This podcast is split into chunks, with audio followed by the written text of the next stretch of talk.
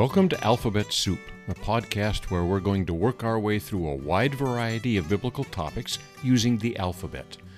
Our goal, of course, is to understand the Bible better, but we also want to find ways in which Scripture applies to our daily lives. So, with that intro, let's get to it. Welcome back to X is for Xerxes. Let's talk now about some of the takeaways from this good book. And these come in no particular order just because, well, I'm not that organized today. The first thing I think I'll talk about is the festival of Purim, which you'll read about, is instituted at the end of the book. It is one of the two extra festivals that are on the Jewish calendar and have been for centuries that are not mentioned in the Bible, uh, in the Mosaic Law. That is to say, God did not institute Purim. They added it here as a, as a cultural thing. Hanukkah is also not one of the biblically commanded festivals. It was added as a result of the uh, victory of the Maccabees um, during the Maccabean revolt. There's another great story that maybe someday we'll have an opportunity to look at. There's no problem with that. The fact that God did not ordain the festival of Purim does not make it a bad thing, despite what some people have said.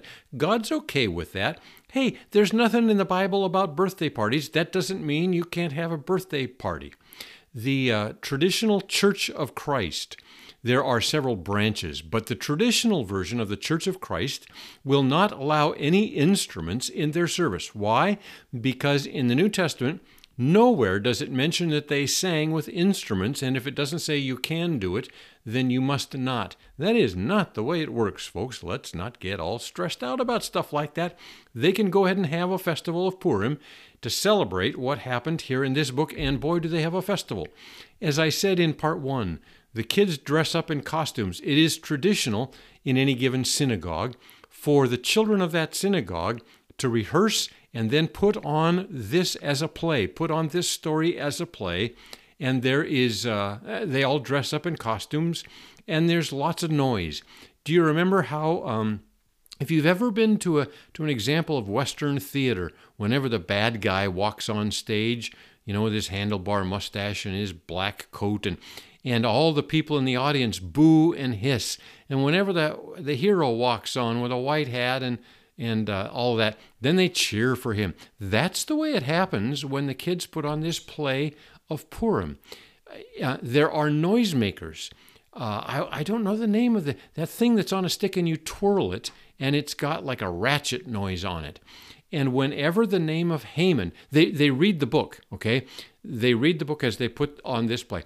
And when they come to Haman's name, they make all this noise and boo and hiss and make noise. And the point is, we're to drown out his name so that it is never heard again. And whenever, Haman, uh, whenever Mordecai's name is mentioned, they cheer and root and hooray and hooray and all that kind of stuff.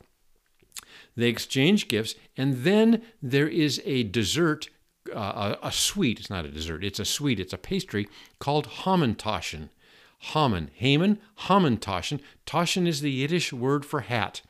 And it's called Hamantaschen because uh, traditionally, who knows, but traditionally, Haman wore a three cornered hat, not unlike what you would picture on the head of uh, the guy that rode through the night to warn the British are coming? His name escapes me right now. That's terrible. But you, you know that three cornered hat that they wore back then. That's a little like what traditionally Haman wore. There is this pastry called Hamantaschen, they're, oh, I suppose they're about the size, a little bigger than a silver dollar. Uh, you start out with a round pastry dough and you fold up so you get this three cornered, and then you fill the, the center of that, formed by, by folding up the three portion, the three sides. You fill that with jam, a sweet jam and that is the traditional pastry served at the Purim party. If you want, you can go look it up and get a recipe. When I would teach this, when I was teaching at the Bible College, and uh, I would we would get to this book in Bible 101.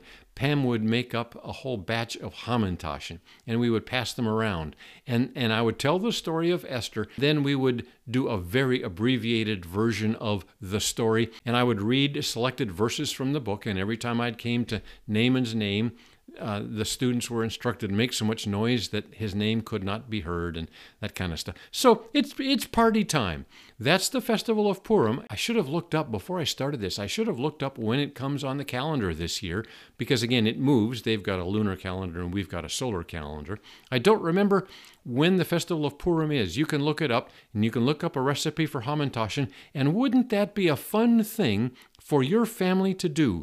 Wouldn't it be a great way for them to learn the story of the book of Esther and the lessons of the book of Esther? And you could, together, as, as a family, depending on the age of your kids, they could help you make the hamantaschen. It's an easy thing to make. You roll out this dough and you fold it. Yeah, simple thing to make.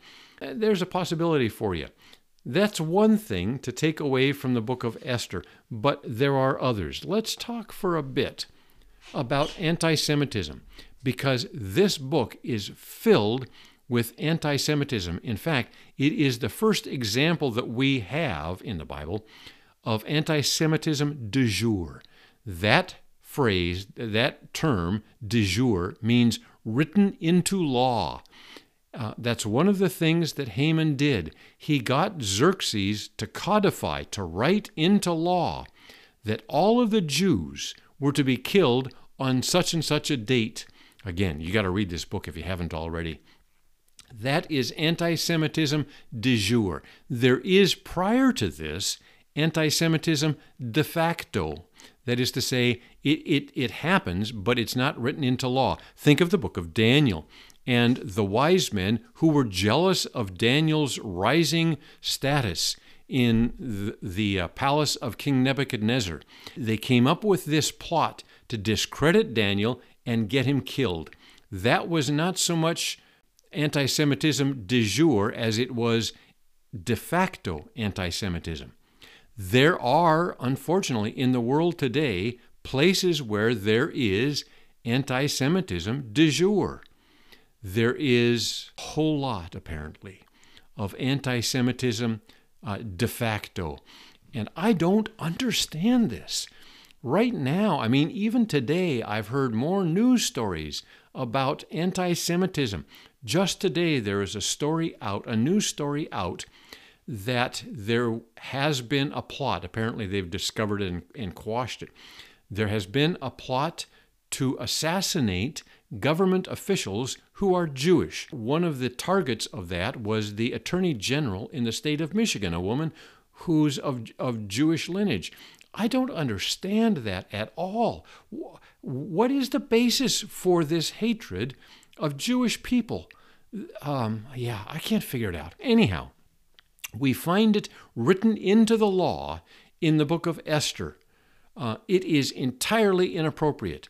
Listen, we understand, I hope you understand that any kind of, of, of that anti Jewish or hatred of anybody for their race, Asian, anti Asian sentiment, of course, anti black sentiment. That is entirely inappropriate for God's people. God loves us without regard to the color of our skin. Goodness, isn't that a basic tenet of dispensationalism? God does not have any special people. We are neither uh, Jew nor Gentile, bond nor free, male or female. We are all one in Christ. Shame on us if we have any hint.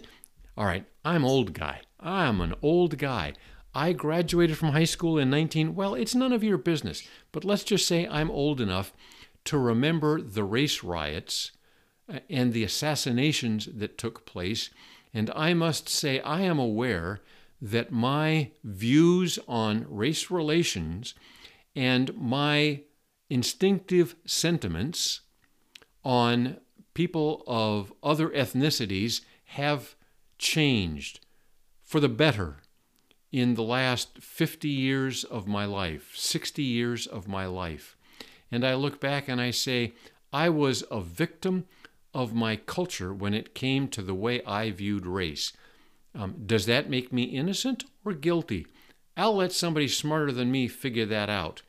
Uh, I can just see progress in my own thinking and my own views, and I'm thankful for that. And I wondered if I were to live another 72 years, if I would look back on myself at this point and say, You made progress. Probably so. Probably so.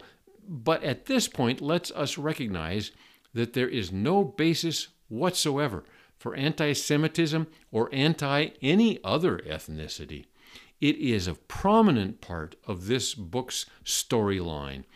And if you're reading the book of Esther, if you have read it and can recall it, you will know that that is so key to what happens in this book. It is displeasing. And the revenge, frankly, the inappropriate, the overstated um, revenge that Mordecai and Esther engineer and carry out against their anti Semitic enemies in the book of Esther is, I think, a case can be made overplayed.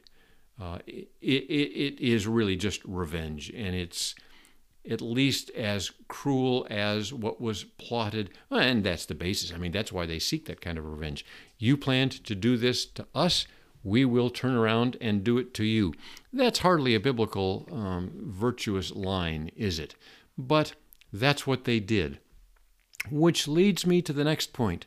There is a third option.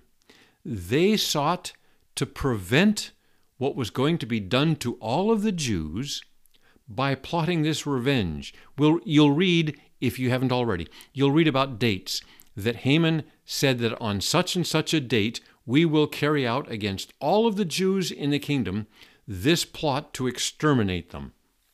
Uh, um, uh, Mordecai and Esther get the king to agree that all of the enemies plotting that annihilation will themselves be killed on a date prior to that. Uh, there is a third option.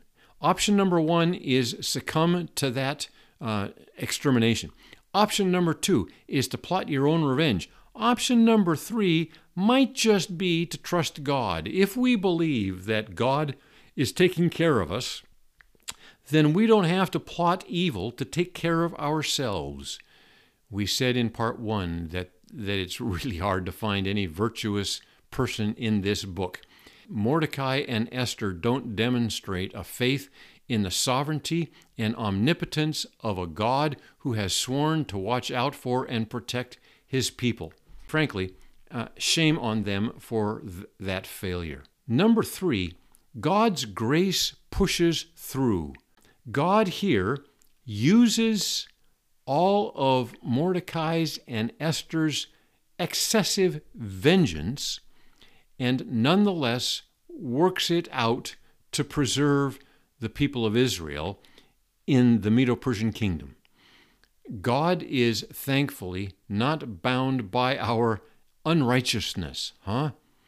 The fact that it ended up in, in preservation, the fact that the Jews were rescued through the plot of Mordecai and Esther to wreak vengeance on their enemies, does not make it right. The ends do not justify the means.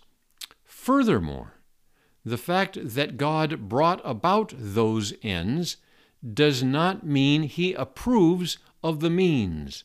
That is also apparent over and over and over again throughout, especially, the Old Testament narratives. Uh, characters, God's individuals, God's men and women, sometimes act very badly. God, in His great grace, uses those bad actions to bring about his righteous ends. That does not mean he approves of their bad actions. That is worth noting because on more than one occasion, I've had somebody say to me, Well, it must have been okay because look at how it turned out. Stop. You can't do that. That is a false equivalency. It turned out that way because God is gracious, and He is so gracious that He took your bad actions and still worked them out for good. That is how great God's uh, grace is. Now, uh, there's more, and we could go on, but I'd feel like I was I was pressing beyond where we need to go. Again, read this book. It's fun to read. Your kids will benefit from it. Uh, look up on Wikipedia or whatever. Uh, type into a search engine, when is Purim in 2023? And mark it on your calendar. And as a family, uh, take time. If you don't do the whole make Hamantaschen and tell the story and, and make noisemakers, if you don't do all that, at least go over the, the story. And maybe you have your kids dress up as Haman and Mordecai, uh, Esther, maybe even King Xerxes. And I promise you, they will remember this Bible story the rest of their lives for having acted it out. I want to encourage you to do that. Okay, again, I'll be missing for two, maybe three weeks. Uh, we'll be back. We will do Y and Z, and then we'll start the alphabet all over again and, and work through it. I don't know if there's anybody out there listening, but I'm having fun, and that's that's all it takes.